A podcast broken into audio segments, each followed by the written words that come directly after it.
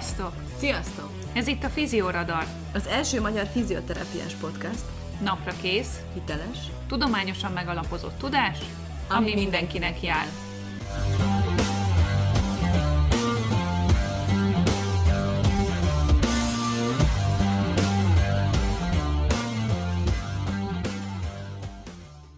Műsorban elhangzottak nem minősülnek egészségügyi tanácsadásnak, sem egészségügyi oktatásnak vagy képzésnek, és nem helyettesítik azt. Minden információ tájékoztató jellegű és a figyelem felkeltését szolgálja. Sziasztok! Ez itt a Fizioradar újabb adása. Én Kati vagyok, a Fizioradar egyik műsorvezetője, és mint mindig itt van velem műsorvezető társam, Edina. Szia, Edina! Szia Kati, köszöntöm a kedves hallgatókat! A mai adásban olyan témáról lesz szó, amiről a szeptemberi Fiziopéntek előadásban már hallhattatok, és az a nagy szerencsém van, hogy az egyik szakértővel fogok ma beszélgetni, ugyanis Edina volt az egyik előadó. Edina, miről is lesz pontosan akkor szó ma? Köszönöm szépen, azért szakértő nem vagyok, maradjunk annyiban, hogy nagyon érdekel ez a téma, és szeretek ebben a témában olvasni, podcastokat hallgatni, és szeretnék segíteni mindenkinek, akár kollégáról, akár érintett anyukáról legyen szó. A mai témánk elég átfogó, szülés utáni állapotról lesz szó, illetve arról, hogy ugye mikor is lehet és hogyan visszatérni szülés után a mozgásokhoz, a sporthoz. És azt szeretném kiemelni, hogy korán sem csak a szülészet nőgyógyászati területen dolgozó gyógytornászokat érinti ez a dolog. Ha jobban belegondolunk, mozgásszerű vagy sportterületen dolgozó gyógytornászként is érinthet bennünket, vagy akár csak ha egy ismerős kérdezi meg, hogy hogyan és mikor mit mozoghat szülés után. Fontos és jó dolog, hogyha naprakész és hiteles információval tudunk a számukra szolgálni. Igen, és a mai adást igyekeztünk úgy összeállítani, hogy érthető legyen nem csak nekünk gyógytornászok számára, hanem bárki számára, aki ebben az állapotban van, aki éppen szülés után van, aki éppen szeretne visszatérni a sporthoz, és tényleg el van veszve ebben a hatalmas információ halmazban, vagy éppen az információ hiánya miatt nem tudja, hogy hogyan is álljon neki. Úgyhogy ezért kérünk benneteket, hogyha tetszik az adás, akkor ajánljátok a pácienseiteknek, a kismamáknak, akikkel kapcsolatban vagytok, vagy tényleg, hogyha hallotok valakiről, akit ez a téma érdekel, akkor osztátok meg velük a mai adásunkat. Miért is jött fel ez a téma? Engem sokan keresnek meg azzal, hogy mit és mikor mozoghatnak szülés után, de biztos vagyok benne, hogy nem csak engem, és én eddig két kb. végletet véltem felismerni. Az egyik az, ha valaki túl hamar, túl korán akar visszatérni a korábbi mozgás formájához, vagy éppen egy újat szeretne elkezdeni. A másik véglet, ha nevezhetem így, pedig az, aki nagyon keveset, vagy alig mozog szülés után, mert nem mer, vagy pedig azt hallotta, hogy nem szabad. Az igazság az a jelenlegi nemzetközi irányelvek ajánlása szerint az, hogy mindennek megvan a maga ideje és sorrendje, és ezt érdemes betartani, ha el akarjuk kerülni a problémákat, sérüléseket. Tehát az igazság valahol a kettő között van, lehet már mozogni hamar a szülés után, csak nem mindegy, hogy mikor és mi. Képzeljük el, aki átélte, az már ezt azért fogja tudni újra elképzelni, aki pedig még nem, az pedig próbálja egy kicsit beleélni magát, hogy amikor egy nő állapotos, a hasa folyamatosan nő és nő. Ez rengeteg más változással jár együtt. A rekeszizom felfelé tolódik, ahogy a baba egyre, egyre, egyre nagyobb lesz, és a légzés megváltozik ezáltal. Ez főleg azért van, mert nem tud a rekesz annyit lefelé elmozdulni belégzés során. A hasizmok megnyúlnak, hogy szintén azért, hogy engedjék a babát, hogy tovább tudjon fejlődni. Emellett ugye megváltozik a testtartás, megváltoznak a szalagok, inak, izületek állapota, lazábbak lesznek, mint eredetileg. Lábdagadás, derék és medence körüli fájdalmak fordulhatnak elő, csak hogy pár főbb velejárót említsünk. Azért mindenkit megnyugtatnék, hogy ez teljesen normális élettani folyamatok eredménye, főleg a hormonok és a baba növekedése miatt alakulnak ki ezek a megváltozott anatómiai helyzetek. Ezt követően a várandóság végén a szülés során szintén történnek változások. Hüvei szülés esetén a medencefenék izomzata, amint keresztül halad ugye a baba, megnyúlik. Sérülés, gátmetszés is előfordulhat, ami szintén érinti az izmokat. A megnyúlt, sérült izomzat nem tud úgy működni, mint korábban, gyengül az izomereje többek között. Regenerálódnia kell szülés után, ami pedig időt vesz igénybe. A medencefenék izomzat és a környező kötőszövetek és idegek felépülése akár 4-6 hónapig is eltarthat. A legtöbb esetben medencefenék izomerősítő tréningre van szükség küvei szülés után. A medencefenék vagy gátizom gyakorlatok helyes elsajátítása és végrehajtása gyógytornász általi irányítást és felügyeletet igényel legalább kezdetben, főleg, ha az illető anyuka szülés előtt nem edzette ezeket az izmokat. De ugye a szülés nem csak hüvei úton történhet. A császármetszést se felejtsük el, mivel a császármetszés egy nagyon komoly hasi műtét, így teljesen egyértelmű az, hogy a felépüléshez sok időre van szükség. Több szöveti réteget érint a császármetszés, a bőr, a kötőszövet, izmok és a méh. Ez mind átmetszésre kerül a műtét során.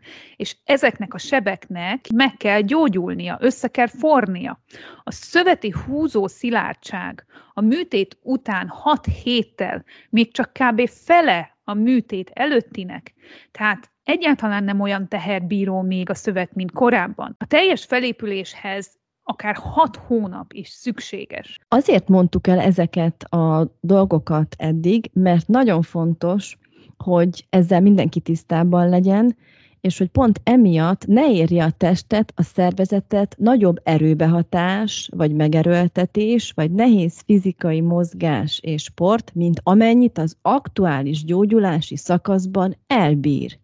Ha nagyobb a terhelés, mint amit elbírnak a szövetek és a szervezet, az komoly problémákhoz vezethet a későbbiekben, például inkontinenciához, kismedencei süllyedéshez, mozgásszervi fájdalomhoz vagy sérüléshez. De hogyha betartjuk a fokozatosságot és a szakmai irányelvek javaslatait, akkor már az első hetekben igenis el lehet kezdeni mozogni, sőt, el kell kezdeni mozogni. Persze itt mindenkinek az egyéni körülményeit figyelembe kell venni, nem mindenkinek jelenti ugyanazt a mozgást az első héten. Lehet, hogy valakinek pusztán az, hogy az egyik szobából a másik szobába szobába ki tud sétálni, az már elegendő mozgás, valaki viszont annyira jól ö, átvészeli ezt az időszakot, hogy sokkal több mozgásra képes, akár már egy kinti sétára is. Úgyhogy itt azért mindenkinek az, mind a, az irányelveket, mind pedig a fokozatosságot egyénre kell adaptálni. És például az első két hétben légző gyakorlatokat, vénás tornát, keringésjavító tornát az irányelvek szerint is javasolt végezni. Emellett a haránthasizom, a transversus abdominis, a medencefenék izomzat megéreztetése, annak aktivációja, ezek mind nagyon-nagyon fontos elemek abban, hogy aztán fokozatosan növelni tudjuk majd később a terhelést. Az izomzatnak a légzéssel való összehangolása szintén kulcsfontosságú. Ezért aki bizonytalannak érzi magát, nem tudja, hogyan kellene ezeket a mozgásokat, mozdulatokat végrehajtania, az mindenképp forduljon gyógytornászhoz. Ezen kívül a babának a fogása, tartása, etetése, ez mind megterhelő lehet, és szokatlan lehet a karoknak, a hátnak, a nyaknak, az egész testnek, az egész rendszernek. Ezért például megfontolt, lassú karral, háttal, nyakkal végzett átmozgató, könnyed gyakorlatok nagyon hasznosak lehetnek a fájdalomnak a csillapítására, és a mozgástartomány fenntartására. Séta, gyaloglás, ezek mind-mind fokozatosan kezdhetőek, ismételten hangsúlyozva, az egyéni állapothoz viszonyítva. Ez alatt azt is kell érteni, hogy inkább kevesebbet mozogjunk, tehát ha valaki nem érzi, hogy ő annyira el tudna kezdeni haránthasizmot aktiválni, mert nagyon fájhas, akkor várhat egy hetet, kettő hetet, de annál többet azért ne nagyon. De inkább később kezdjük egy héttel ezeket a dolgokat, amikről beszélünk, mint sem hamarabb. Jó? Tehát picit később lehet egyénre szabottan, de hamarabb ne. A kevesebb több, úgyhogy óvatosan, de azért mehetnek ezek a dolgok, ami nem okoz fájdalmat, és óvatosan csináljuk, azok mehetnek nyugodtan. A szülést követő harmadik, negyedik hétben a medencefenék és a haránthasizmok gyakorlatai mellett a talajon végzett könnyed gyakorlatok, mint például háton fekvésben medencemelés, már beiktathatók, valamint azok az egyszerűbb googolások is, amik megjelennek a mindennapi mozgásaink során is. Ha nincsen semmi panasz, vagy zavaró problémát okozó tünet, akkor a hatodik hét környékén a szobapkerékpározás is elkezdhető, ha valaki szeretné, de mindig az egyéni állapotot kell figyelembe venni. Természetesen a séta továbbra is ajánlott, csak ne egyszerre sokat, hanem fokozatosan. Próbáljuk növelni az időtartamot vagy a távot. Nem tudom, Edida, te hogy vagy vele, én sokszor találkoztam olyan páciensekkel szülés után, hogy egyszerűen a mozgásnak az újrakezdését azt orvosi kontrollhoz kötötték. Tehát, hogyha az orvos újra azt mondja, hogy sportolhatok, akkor fogok, addig meg nem csinálok semmit se. Ez mennyire leális? Az előbb látottakból, amit ugye az irányelvek leírnak, az már egyértelművé válhatott a számunkra eddig, hogy a hatodik hét előtt is lehet óvatosan már mozogni. Nagyon fontos, hogy a 6 es orvosi kontrollon az, az orvos mindent rendben találjon. Ez a vizsgálat adja meg az alapját a továbbiaknak, de nagyrészt annyiban, hogy minden rendben van. Viszont az még nem jelenti azt, hogy az illető anyuka kezdhet is egyből intenzívebben sportolni, hogyha az orvos azt mondja, hogy minden rendben van, jól gyógyult, minden helyreállt, minden rendben úgy, ahogy a hatodik hétre kell. A várandóság alatti hormonhatások ugyanis a szülés után is fennállnak még legalább 3-4 hónapig, emiatt az izületek még mindig sérülékenyebbek, ugyanúgy, mint a várandóság alatt is. Gyógytornász által végzett állapotfelmérés igen csak javasolt, amiatt, hogy valódi képet kapjon az anyuka, a medencefenék állapotáról, izomerejéről, a hasizomzat állapotáról, szülés módjától függően, és általánosságban a mozgás szervrendszerének az állapotáról.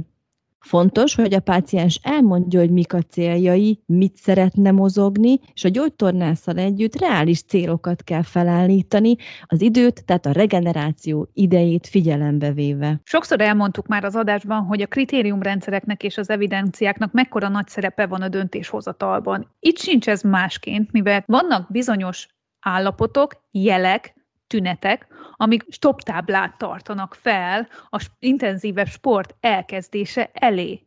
Ilyenek lehetnek a vizelet-széklet inkontinencia, a szél visszatartási problémák, a menstruációval nem összefüggésbe hozható vérzés, hüvei kitüremkedés, nehéz vagy húzó érzés a hüvelyben, fájdalmas közösülés, székrekedés, szétnyílt hasizomzat, csökkent hasizomerő és funkció, derék és vagy medence fájdalom. Ezek mind jelző tünetek, jelek lehetnek, amik igenis igényelnek további kivizsgálást, jóval azelőtt, mielőtt az illető visszamenne az intenzív sportba. Teljesen így van, nagyon fontos ezeket a tüneteket figyelni. Ha fennáll valamelyik, vagy akár több ezek közül mindenképpen gyógytornászhoz kell fordulni, hogyha már volt szakorvosi vizsgálat, ha pedig nem volt, akkor mindenképpen szakorvoshoz kell fordulni.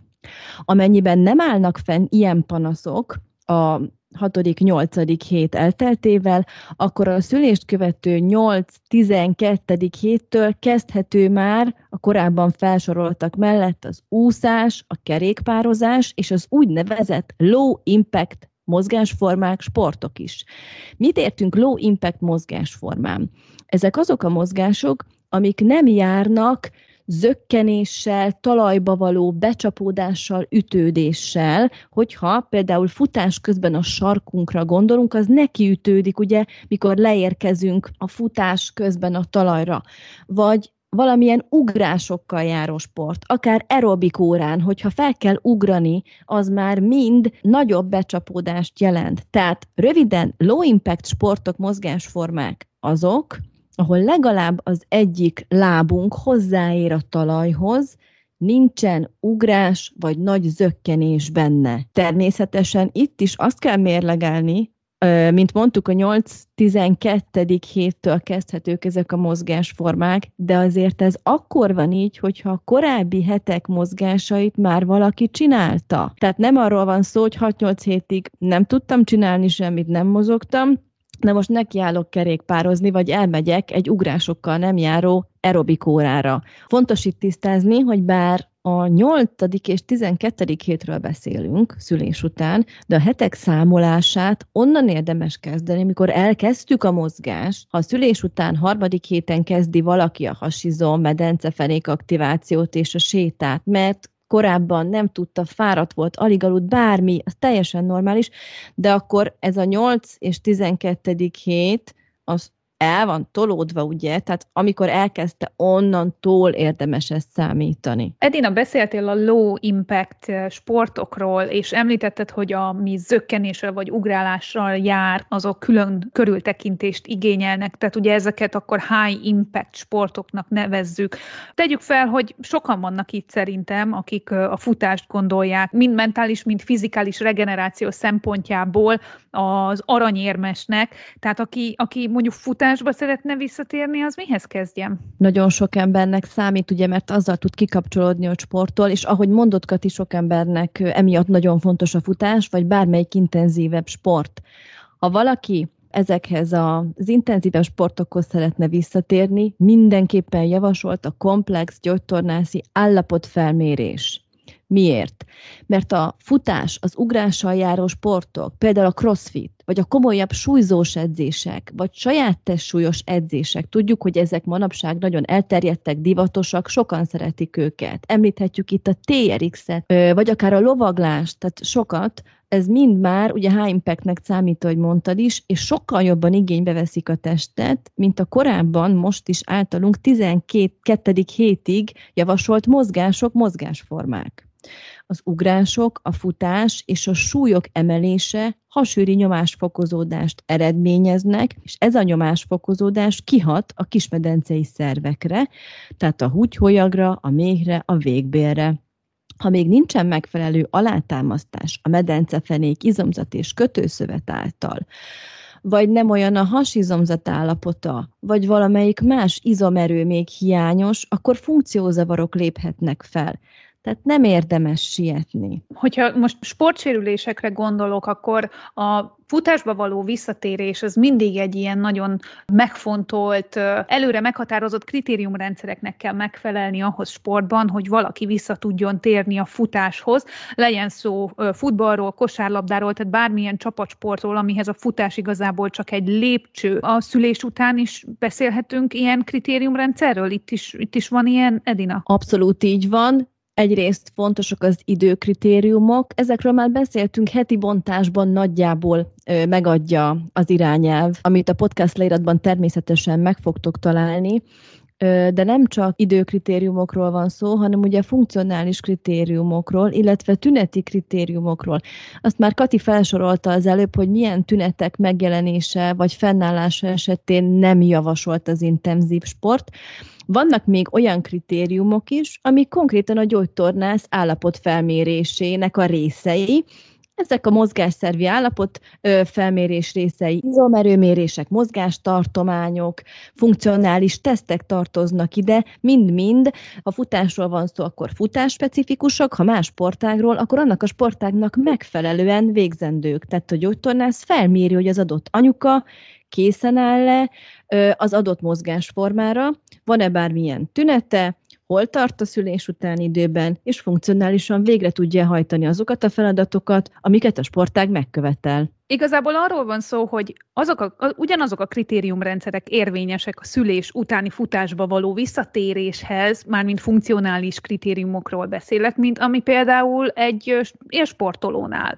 Jól tudom? Tehát ugyanúgy az egy lábon ugrálásnak a képessége meglegyen, bizonyos számú kitörést vagy guggolást képes legyen megcsinálni az illető, egyensúlyát képes legyen bizonyos ideig megtartani.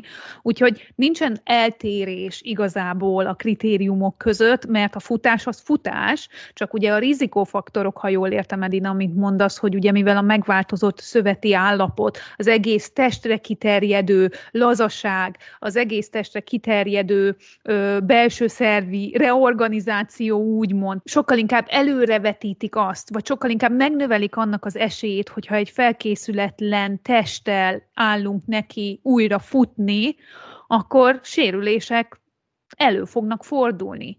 És ugye ha azt is gondolom, hogy a folyamatos rándulások, húzódások, amik olyankor jelentkeznek, amikor a testünk nincsen felkészülve a megadott terhelésre, az igazából a mozgás örömét is elveszik, és aztán egy ilyen nagyon ö, lehangoló ö, ördögi körbe találja magát az ember, hogy szeretne mozogni, de nem tud, mert hogy ugye állandóan sérül, és a végén nem érti, hogy miért. Teljesen így van, Kati. Ugyanazok illetve nagyon hasonlóak a kritériumok mozgásszervi szempontból, annyi, hogy itt hozzá van téve a nőgyógyászati terület, a medencepenék és a hasizomzatnak az állapotának a felmérése is, illetve ott is ugye vannak kritériumok. De amúgy teljesen ö, hasonló a futáshoz való visszatérés, funkcionális vizsgálata, mint bármilyen műtét kapcsán például, vagy pedig térd vagy bokasérülést követően mert ugyanúgy futásról van szó. Az állapotfelmérés során gyógytornászként alapvető feladatunk a páciens tájékoztatása az anatómia és élettani működésekről, a lehetséges problémákról, kockázati tényezőkről, a fokozatosságról, mert tapasztalatom szerint nem mindig értjük ugyanazt a fokozatosság alatt, és ezt célszerű tisztázni, és a pácienssel együtt kell meghatároznunk a célokat. Biztosítanunk kell továbbá a folyamatos követését az illető anyukának, hogy szükség esetén módosítani vagy változtatni tudjunk a mozgásprogramon. Ugyanis tünetek sajnos felléphetnek a futás vagy az intenzívebb mozgás megkezdését követően is. Ez esetben kezelni kell ezeket a tüneteket, problémákat, és csak utána javasolt folytatni az intenzív mozgást. Tehát, ha probléma merül fel, akkor nem kell tovább futni, fontos, hogy szakemberhez forduljunk, hogyha érint minket ez a dolog. Nem kell megijedni, utána nagy eséllyel folytatható majd a vágyott mozgás, csak egy kis ideig módosítani vagy változtatni szükséges. Jó, illetve nyilván kezelni az adott hiányosságot, ha mondjuk egy izomerő problémáról van szó.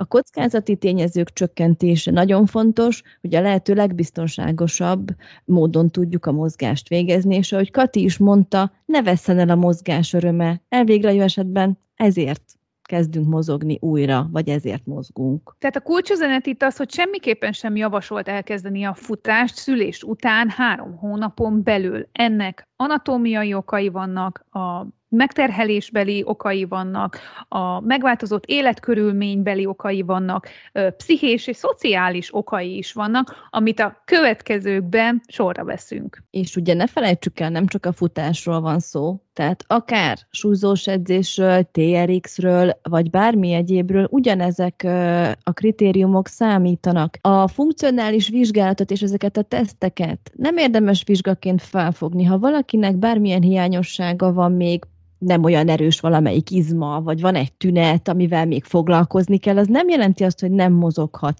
Akkor keresünk együtt gyógytornászként a pácienssel lehetőségeket, alternatívákat, van egy csomó olyan mozgás az edzéseken, bármelyik mozgásformáról vagy sportágról legyen szó, aminek vannak könnyebb, könnyített verziói. Vegyük át a pácienssel. Ezt a verziót nem, de ebben a könnyebb verzióban csinálhatja. Megnézem, megvizsgálom, hogy hogy működik a teste, hogy hajtja végre azt, és ha jó, és neki nincs szubjektív tünete, akkor mehet. A módosításokat páciensként el kell fogadni, mert csak probléma van belőle, hogyha túlhajtjuk magunkat. Gyógytornászként pedig át kell néznünk a pácienssel, hogy mik az ő alternatívái, lehetőségei, és egy adott akár csoportos aerobik órát is saját magára tud szabni, ha egy feladatot ki kell hagynia, ahelyett kap egy másikat, és ő addig azt csinálja.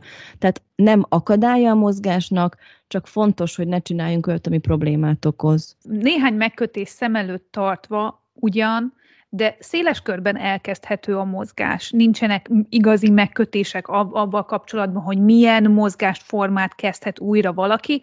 Az a lényeg, hogy fokozatos legyen, kontrollált legyen, tehát legyen ott egy szakember, hogyha szükséges, ha panasz van, probléma van, akihez azonnal lehet fordulni, hogy ideje korán be tudjon avatkozni, és ideje korán a megfelelő terápiás és fejlődési útra kerüljön a páciens.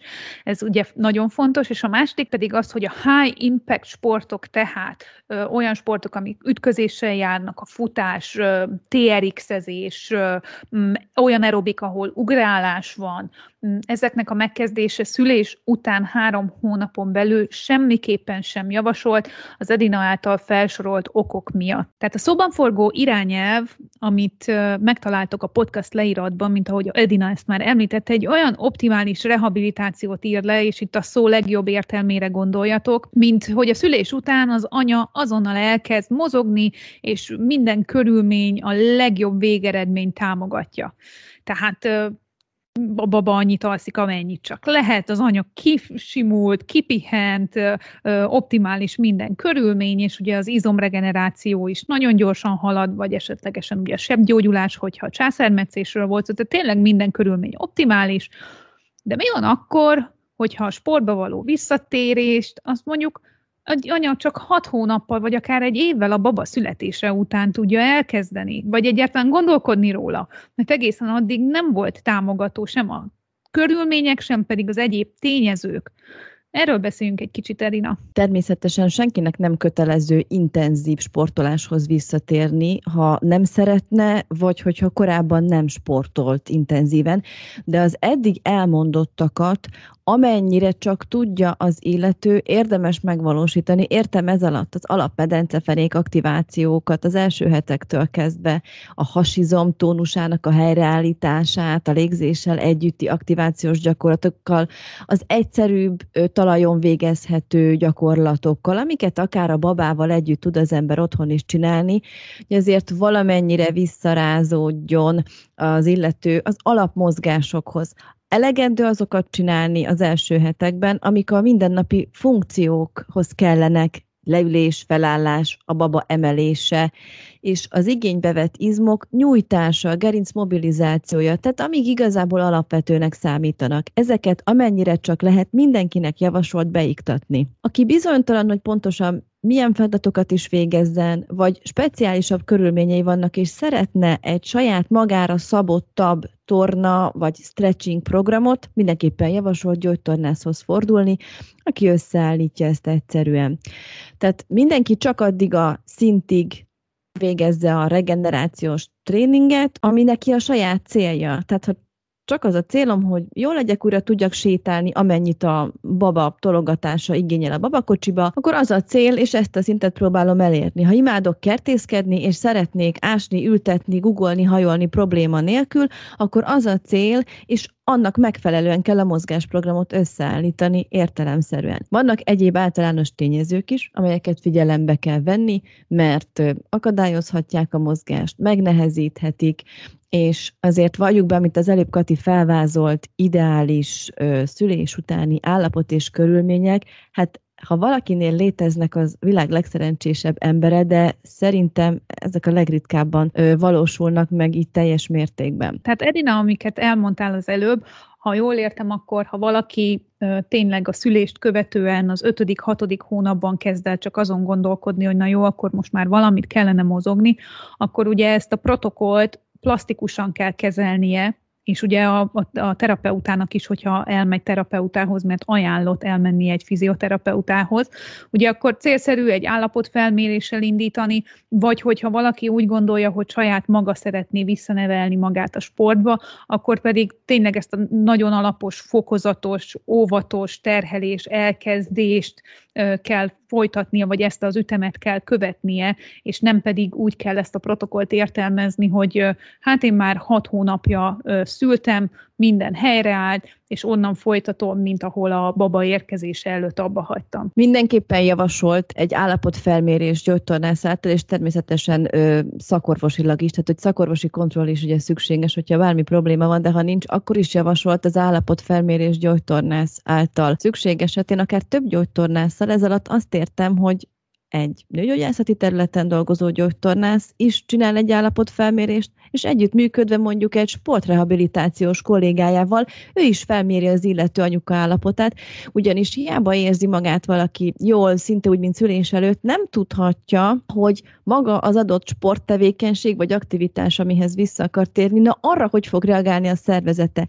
És egy állapotfelmérés alkalmával azért nagyon jó képet kapunk arról, hogy van-e még valami pici hiányosság, amit előbb érdemes korrigálni, és aztán kezdeni az edzést, vagy tényleg minden rendben, és akkor mehet a dolog fokozatosan. Itt nyilván mindenki kérheti az adott sportákban, vagy mozgásformában edző segítségét is, hogyha a fokozatosságban bizonytalan, hogy most ez hogyan is valósítsa meg. Tehát a mozgás újrakezdése optimális esetben állapotfelméréssel kellene, hogy induljon. És ö, itt, ö, hogyha hallgatnak minket ö, fiatal anyukák, ö, és azon gondolkodnak, hogy újra elkezdenek mozogni, vagy már mondjuk elkezdtek mozogni, de úgy érzik, hogy irányításra, segítségre szorulnak, vagy jó lenne egy szakember tanácsát, véleményét meghallgatni, akkor mindenképpen keressenek fel, ahogy Erina is említette, egy medencefenék fizioterápiára szakosodott nőgyógyászati területen jártas gyógytornászt, és akár egy sportterapeutát is.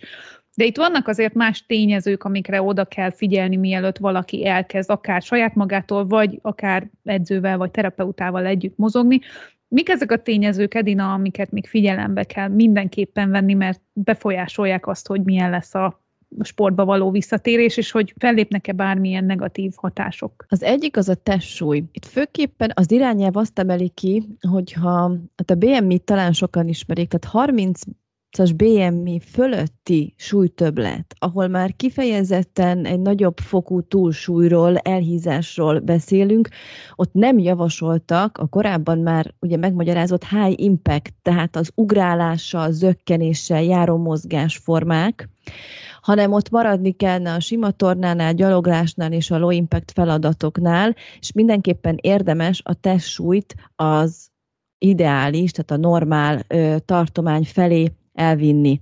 Hogyha szükséges, akkor természetesen dietetikus segítségét is be kell vonni. Azért fontos ez, mert a túlsúly az megnöveli a medencefenékre ható terhelést, és kockázati tényező későbbi medencefenék problémák kialakulására. Tehát a testsúly kontrolljával mindenképpen érdemes foglalkozni. Egy másik ilyen fontos tényező a szoptatás ugye az egészségügyi világszervezet az mindenképpen ajánlja a szoptatást, az anyatejjel való táplálást, ameddig csak lehet, legalább a gyermek ugye hat hónapos koráig, de azt hiszem, hogy két éves koráig is. Tehát, ami nagyon fontos, az mindig az anya döntése, hogy meddig szeretne szoptatni. Ha neki és a babának jó, akkor szoptathat akár kettő-három éves koráig is. Fennállhatnak olyan helyzetek, amikor nem tud megvalósulni valamilyen okból a szoptatás nincsen rossz verzió vagy rossz megoldás. Nagyon fontos. Tehát kinek hogy alakultak ezzel kapcsolatosan a körülményei, a lehető legjobbat kell kihozni belőle. Ha valaki szoptatás alatt szeretne elkezdeni sportolni, nyilván a korábban említett kritériumoknak megfelelően, ugye nincsen problémája, és nekivágna akkor akár az intenzívebb mozgásnak. Azt kell tudni, hogy nyugodtan folytathatja a szoptatást. Ami lényeges, hogy érdemes lefejni a tejet, mielőtt valaki elkezd mozogni, a megfelelő, jól megtámasztó sportmeltartó, ami kényelmes, annak használata javasolt, és fontos az intenzitás, tehát azon túl, hogy természetesen fokozatosan kezdje az illető anyuka a visszatérést a sporthoz, egy ilyen moderált, közepes intenzitású edzés, ami inkább javasolt. A nagyon-nagyon intenzív edzést azt javasolt kerülni. Ha valaki közepes intenzitáson folytatja az edzést, nem túl megerőltető szinten, hanem egy kellemes szinten, amiben van kihívás. Fontos tudni, hogy az anyatejnek nem fog megváltozni a mennyisége, nem csökken le, nem apad el tőle a tej, az összetétele pedig végképp nem változik meg a mozgástól vagy sporttól. Tehát ha valaki nek az a fő indoka, hogy azért nem mer mozogni vagy sportolni, mert fél, hogy csökken a tejmennyisége, vagy elapad, vagy bármi problémája lesz vele, akkor ez így biztos, hogy nem igaz, tehát a tej rendben lesz, mind összetételben, mind mennyiségben, úgyhogy egy közepes intenzitású edzés, mozgás nyugodtan belefér, és lehet szoptatni a babát, ameddig az ember úgy érzi, hogy szeretné, és ameddig a babának és az anyukának is ez jó. Egy következő gyakori probléma, ami miatt az anyukák aggódni szoktak, az a rectus diasztázis, azaz a köznapi nevén a szétnyílt hasizom. Az, hogy a, az egyenes hasizom közötti kötőszövetes résznek megváltozik, megnő a szélessége, és az egyenes hasizom két oldala eltávolodik egymástól, ez egy normális élettani jelenség a harmadik trimeszterében a várandóságnak. Elvégre ugye, mint már mondtuk is, hogy változnak a hasizmok, hogy adjanak helyet a babának, tehát megnyúlik az az egész terület. Ez az állapot normálisan a szülést követő 6-8. hétre rendeződik, újra közelednek a rostok egymáshoz, de ha bárkinek kérdése, kételje van ezzel kapcsolatosan, akkor a gyógytornászok egy állapotfelmérés során erre is abszolút választ tudnak mondani, és mindenképpen érdemes először javítani a szétnyílt hasizom állapotán, funkcióján, mielőtt valaki intenzívebb mozgásba, sportba kezd. Ami még ide tartozik, és nagyon fontos, az a légzés. Ugyanis a légzés, mint a terhesség alatt megváltozik szintén, ugye a babának egyre több helyre van szüksége, ezt már az adás elején is mondtuk, Edina is többször említette, és ez van, hogy nem tér vissza magától a normál állapotba. Úgyhogy annak a vizsgálata, hogy a légzés maga mennyire harmonikus, a rekesz, a hasizom és a medencefenék izomzatnak a szinergizmusa helyreállt-e, ezt egy állapotfelméréssel szintén ki lehet deríteni, és erre célzottan gyakorlatokat is kaphat az anya. Ennek a visszaállítása ha belegondolunk egy intenzív sport megkezdés előtt, de akár már egy közepesen intenzív sport megkezdése előtt is nagyon-nagyon fontos, hiszen hogyha a légzés mint a nem megfelelő, akkor ez később problémákhoz tud vezetni, és nem utolsó sorban, ugye a császármetszésnél pedig a hegeknek az állapota, a heg mobilizáció kiemelt helyen áll, tehát fizioterápia állapot felmérésébe ez is mindenképpen szerepelni fog, és erre való tanácsokat, praktikákat meg tud tanulni az anya, ha szükség van rá. És ami még fontos, és még ehhez az egészhez hozzájön, most ugye nagyon sok fizikai, testi változásról beszéltünk, viszont ezek nem különálló jelenségek a pszichés állapottól. Tehát az, hogy az anyuka milyen pszichés állapotban van, az befolyásol lesz arra, hogy a testi funkciói, a teste milyen állapotban van, és ez vice versa igaz, hogy testi megváltozás befolyásolni fogja a pszichés állapotot is. Ezért, hogyha olyan tüneteket észlel magán az édesanyja, hogy kedvtelen, lehangolt, nehezen veszi rá magát arra, hogy kikeljen az ágyból, visszaszorította a szociális és társasági életét, nem tartja a kapcsolatot azokkal az emberekkel, akikkel előtte. Tehát, hogyha olyan tüneteket tapasztal magán az édesanyja, ami felveti annak a lehetőségét, hogy valamilyen pszichológiai támogatásra lenne szükség, akkor pszichológus bevonása mindenképpen indokolt. Külföldön egyre több vizsgálat történik ebben a témában, de a legtöbb az ugyanezeket a szempontokat érinti, mint amiket mi is, tehát nem csak a testi regenerációt, hanem az egyéb tényezőket is, amelyeket pszichoszociális tényezőknek nevezünk. Mennyit alszik valaki, mikor tér vissza a futáshoz, miért, szeret egyáltalán sportolni, korábban sportolt, azért tére vissza, mert nagy rajta a nyomás, hogy minél hamarabb nyerje vissza a szülés előtti alak alakját, és, és még sorolhatnánk. Kettő tanulmányt szeretnénk bemutatni, mind a kettő idei, tehát teljesen friss vizsgálat, kérdőíves felméréseken alapultak. Az első, ez egy 881 nőt vizsgáló tanulmány volt, és azt nézték, hogy milyen tényezők befolyásolják a futáshoz való visszatérést olyan nők körében, akik korábban a várandóságuk előtt, vagy akár alatt is futottak. Néhány fő eredményt szeretnék kiemelni. Az egyik az volt, hogy a vizsgált nők 74%-a tért vissza a futáshoz, akik ugye már korábban is futottak. Az átlag ideje ennek a visszatérésnek azonban a szülés utáni 12. hét volt. Aki ugye hallgatta elejétől fogva ezt az adást, abban azért már felmerülhet, hogy hoppá, az nem volt egy kicsit korai, mert hogy 12 hét előtt nem futunk, és ha ez egy átlag, akkor biztos volt, aki hamarabb kezdte. Akik visszatértek a futáshoz, azok között nézték ebben a tanulmányban a kérdésekkel, hogy milyen problémák fordultak elő. Az egyik az a futáshoz köthető stresszinkontinencia, tehát ez azt jelenti, hogy csak a futás alatt jelent meg akaratlan vizeletvesztés vagy vizelet elcseppenés.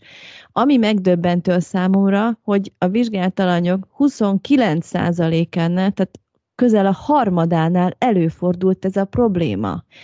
Eddig ugye pont amiről beszélgettünk, ebben az adásban, és az irányelv is ezt javasolja, hogy muszáj a medencefenék állapotát megvizsgálni, mielőtt visszatér az ember, mert ha nem történik meg, és valami funkcióbeli hiányosság van izomerőben vagy állóképességben, az igenis problémákhoz vezethet, és ez meg is jelenik ezekben a tanulmányokban, hogy igenis, akik futnak, van problémájuk.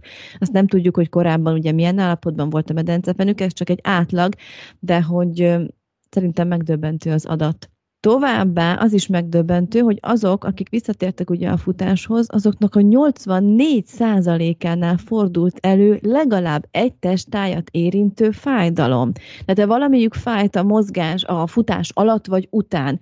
Itt ugye megint csak az villan be, hogyha van egy teljes teste kiterjedő, komplex mozgásszervi állapotfelmérés, ahol megnézzük funkcionális tesztekkel, hogy készen áll az illető a futásra, és megalapozzuk ezt a visszatérést, akkor jó eséllyel csökkenthetők ezek a panaszok, mert ez mind mozgásszervi. Azt is megnézték, hogy melyik terület volt leggyakrabban érintett, és ez bizony az alsó végtag volt, második helyen szerepelt a derék, és harmadik helyen a medence táji fájdalom. Azt, hogy valaki milyen valószínűséggel tért vissza a futáshoz, annak a valószínűségét csökkentette a mozgástól való félelem, tehát ha valaki nem mert valamilyen okból mozogni, illetve megint egy medencefenék diszfunkció jön, hogyha egy hüvei nehézségérzése volt a futás alatt vagy után. Amit kiemelnek a szerzők konklúzióban ezek alapján, hogy nem mindegy, és ezt Kati korábban is mondta már, hogy nem mindegy a mozgás élmény, és itt is az első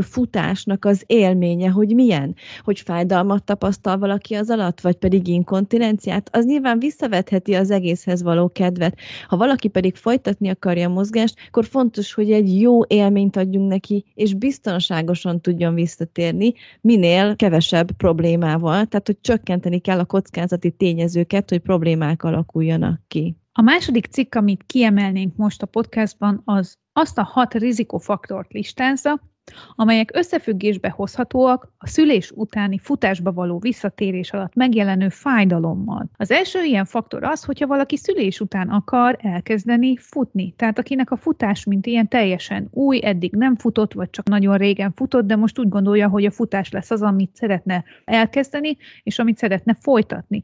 Tehát tudnunk kell azt, hogy milyen szinten futott előtte, ha valaha futott, miért szeretne futni, hogyan képzeli ezt el, tehát minden olyan személyes faktort fel kell mérni az elején, hogy személyre szabottan ajánlhassunk mozgásterápiát majd, és a futásba való visszatérés programját is személyre tudjuk szabni.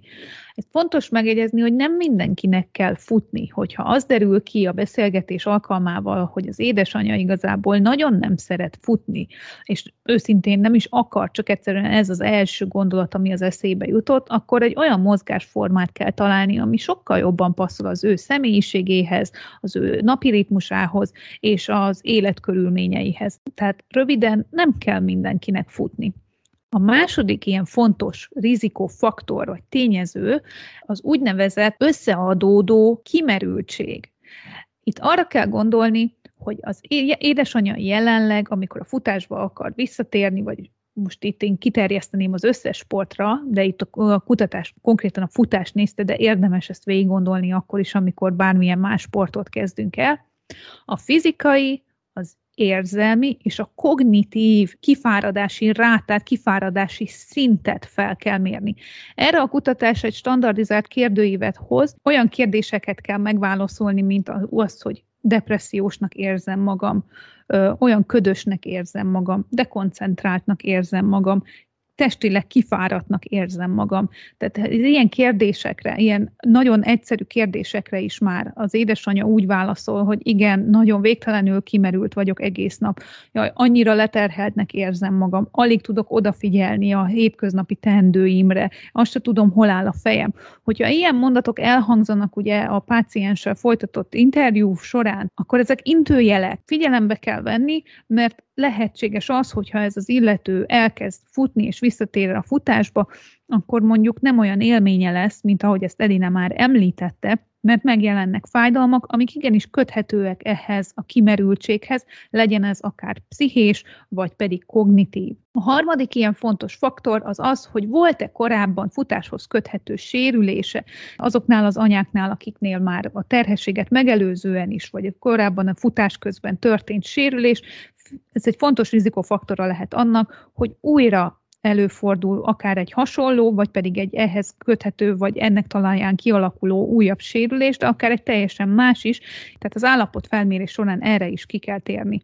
A negyedik ilyen fontos tényező az az, hogyha hüvei úton szült az anya. Az ötödik az inkontinencia, ugye erről is volt ma már szó, a hatodik pedig az, hogyha az anya 6,8 óránál kevesebbet alszik. A Kati által említett hat tényező közül ötről már beszéltünk, azt gondolom, viszont az alvásról még nem esett annyi szó. Rendkívül nagy kihívás szülés után eleget aludni. Nyilván mindenkinek más az alvás igénye, de azért ezt a 6-6 és fél órát legalább megütni, hát nagy kihívás, azt gondolom, hogy nagyon-nagyon sok embernek. Viszont mindenképp fontos kitérnünk arra, hogy miért is annyira fontos az alvás. Nem biztos, hogy ez annyira egyértelmű, és hogy gyakran belegondolunk, pedig nagyon fontos. Miért is ennyire fontos eleget aludni, Kati? Az alvás kulcs szerepet játszik a rehabilitációban és az általános regenerációban is. Az életünknek egy harmadát alvással töltjük, de ebbe ritkán gondolunk szerintem bele. Ugye van, aki imád aludni, és a napjai fénypontja az, hogyha az ágyba kerül és aludhat, de sok ember inkább csak szükségesnek vagy elkerülhetetlen eseménynek gondolja az alvást. Pedig a kialvatlanság, az alvás rövidebb vagy húzamosabb ideig történő megvonása komoly kockázati tényezőket hordoz magába. Itt nem csak az ingerdékenységre, vagy pedig a dekoncentráltságra gondolok. És ugye a szülés velejárója az alvás megvonás. Ezt igazából mondhatjuk az anya éjszakánként többször fel kell, etetni kell a babát, ha nyugtalan, ha sír, vigasztalni, bemenni hozzá, napközben is ugyanígy az alvási periódus teljesen fel van szabdalva. Tehát nagyon-nagyon ritka az, hogy az első hónapokban az édesanyák 7 órát képesek egybe végigaludni, töretlenül és megébredések nélkül. Viszont Ettől függetlenül nem felejthetjük el azt, hogy az alvás megvonás, főleg, hogyha húzamosabb ideig tart ez, akkor ez egy kockázati tényezője a kettes típusú cukorbetegségnek, és az, hogyha az ember nem alszik eleget, a szervezetében a hormon egyensúly teljesen felborul, ami afelé fog tendálni, hogy egyre többet étkezzen, egyre inkább a szénhidrátban gazdag ö, ételekhez nyúljon, mert ezzel próbálja fenntartani az éberségi állapotát, ebben próbál kompenzálni, és ugye nem véletlen az, hogy itt a cukorbetegség szerepet játszik, és amint Edna is említette, a szülés után ugye a túlsúly az egy komoly probléma tud lenni, úgyhogy itt már is egy hármast látunk, hogy az alvás az nem csak a pszichés állapotba szól bele, hanem a testsúly gyarapodásba, vagy akár abba is, hogy miért nem tud esetlegesen egy anya visszafogyni, visszanyerni az eredeti állapotát. Úgyhogy az alvás hiánynál nagyon-nagyon sok mindenre gondolnunk kell. Ilyen ö, fontos eleme még az, hogy ha valaki nem alszik eleget, akkor a szervezetében a gyulladásos faktorok szintje az komolyan megnő, és ez kardiológiai betegségeket is előrevetít. Alvás ritmus megborulása az a depresszióval is szorosan összefüggésbe hozható. Nem véletlen tehát, hogy 2017-ben az orvosi Nobel-díjat a cirkadián ritmus kutatásáért ítélték oda. A kialvatlanság és az alvás gyakori megszakítása viszont elkerülhetetlen a legtöbb legtöbb esetben szülés után, több hónapig is akár. Ez egy megváltozott élethelyzet, ami nagy nyomást gyakorol mindkét szülőre, mind fizikailag, mind mentálisan és szociálisan is érinti a teljes életvitelüket. Ez velejárója az egésznek, csak tisztában kell lenni azzal, hogy mennyi minden változik meg, és mindez kihat a sportra is. A szülést követő néhány hónapban az adaptálódás és a probléma megoldás kerül valójában az előtérbe. Még ha az idő előre haladtával optimális esetben a gyermek egyre többet és jobban alszik, az sajnos még nem jelenti azt, hogy az anya is egyre többet és jobban fog aludni. Nagyon gyakori az, hogy az elalvásos vagy átalvásos problémák fennmaradnak. És ilyenkor az ember már előre stresszeli magát, hogy nem fog tudni eleget aludni, nem lesz kipihent, stb. És akkor még erre rájön ugye a sportolás elkezdése. Ez nagyon nagy kihívások elé állítja az embert. De fűzzük ezt egy kicsit egybe. Tehát Tudjuk azt, hogy az alváshiány növeli a gyulladásos faktorokat, hajlamosít a cukorbetegségre, a depresszióra, dekoncentráltságra, ingerülté teszi az embert. És akkor erre hirtelen rájön a megnövekedett fizikai terhelés, ami mondjuk egy 6-8 hónap kihagyás után már egy kilométer futást is megnövekedett fizikai terhelésnek gondolhatunk, és úgy is gondolunk rá, és itt még ugye a medencefenék izomzatról nem is beszéltünk. Igen, és ezt így egyben végig gondolva elég ijesztő képet fest le, de azért nem ennyire vészes a helyzet, ez mind elkerülhető vagy javítható, hogyha a fokozatosság szabályait betartja az ember, és a mozgás megkezdése előtt szakemberrel, vagy akár több szakemberrel konzultál.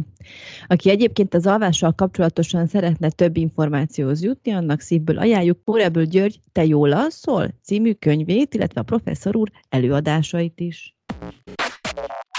Azoknak, akik anyukaként azon gondolkodnak most, hogy visszatérjenek a sportba, vagy elkezdjenek valamit mozogni, azoknak tényleg azt ajánljuk, hogy keressenek fel egy szakembert, és tegyék fel nekik a kérdéseiket az eddig felsoroltakra vonatkozóan is. Például, milyen szintű mozgást végezhetek jelenleg? Milyen az izmaim állapota? Felkészült vagyok egy intenzívebb edzés elkezdésére? Milyen a medencefenék izmaim állapota? Felkészült vagyok a medencefenék állapotomat figyelembe véve egy intenzívebb edzés elkezdésére? Hogyan erősíthetem az izmaimat, hogyha még nem vagyok kész egy intenzívebb terhelésre? Ha problémám van az alvással, mit tehetek azért, hogy jobban aludjak? Mit jelent az alváshigiéné? Milyen technikák alkalmazhatóak az alvás támogatására? Szükséges-e kivizsgáltatnom esetleg magam diabetológussal vagy kardiológussal? Szükségem van-e pszichológus segítségére, aki akár az alvással, vagy akár a szülőséggel járó változások feldolgozásában segíthet nekem? Mit tehetek azért, hogy lecsökkentsem a sérülések bekövetkezésének esélyét?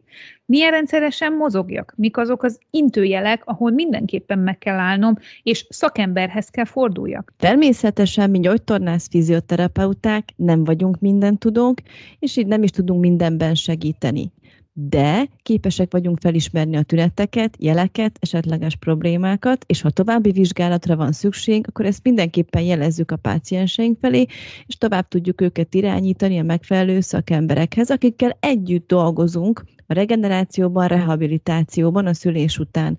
A döntést sohasem mi fogjuk meghozni, vagy a másik szakember, hanem mindig a pácienseinkkel közösen, minden aspektust alaposan átbeszélve és figyelembe véve hozunk döntést.